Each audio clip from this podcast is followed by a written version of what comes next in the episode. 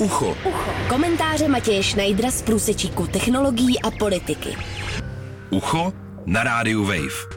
Minulý týden začal v Londýně soud, který má rozhodnout, jestli bude zakladatel Wikileaks Julian Assange vydán do Spojených států. Americká obžaloba stojí na velmi nepřesných a zavádějících informacích a mnohokrát vyvrácených fámách. To bohužel neznamená, že Assange do Spojených států vydán nebude a že tento proces už teď nemá negativní dopad na novinářskou práci. Právní zástupce Washingtonu zdůrazňuje, že obžaloba nekriminalizuje publikaci utajených dokumentů, ale zveřejnění jmén informátorů.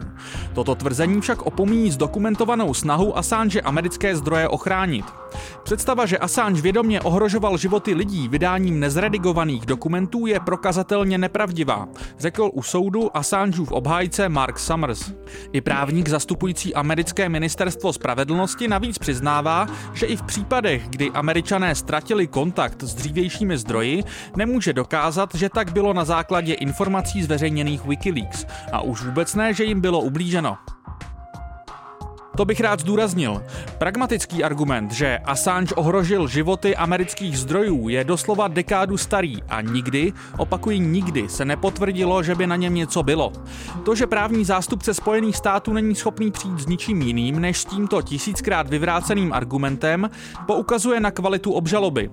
Ostatně prokazatelně nepravdivé jsou právem dosud asi nejčastější slova Assangeových právníků.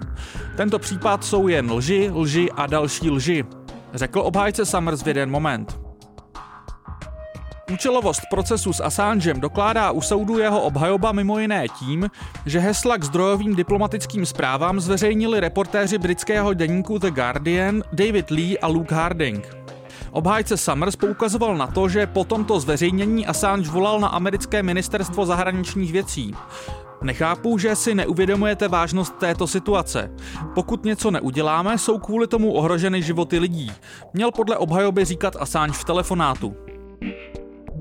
Přesně toto nejasné rozlišení vedlo administrativu Baracka Obamy k tomu, aby Assange nestíhala.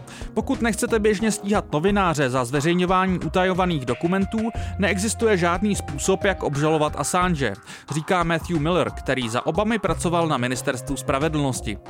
Změna přišla až za Donalda Trumpa, kterému je případné ohrožení běžné novinářské práce naprosto jedno.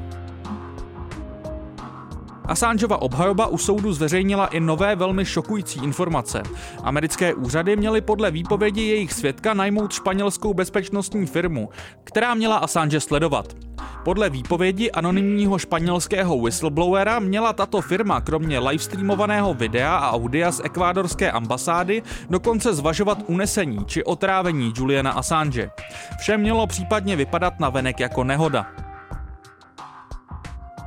Na stranu Assange se v nedávné době postavily i organizace jako Amnesty International nebo Reportéři bez hranic. Jenom malá část mediálního pokrytí ale reflektuje, jak zásadní je tento proces pro svobodu tisku a to nejen ve Spojených státech.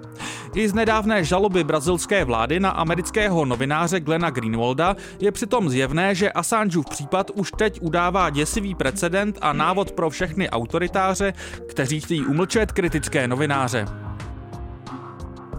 Matěj Schneider, Radio Wave. Ucho. Ucho. Komentáře Matěje Schneidera z průsečíku technologií a politiky.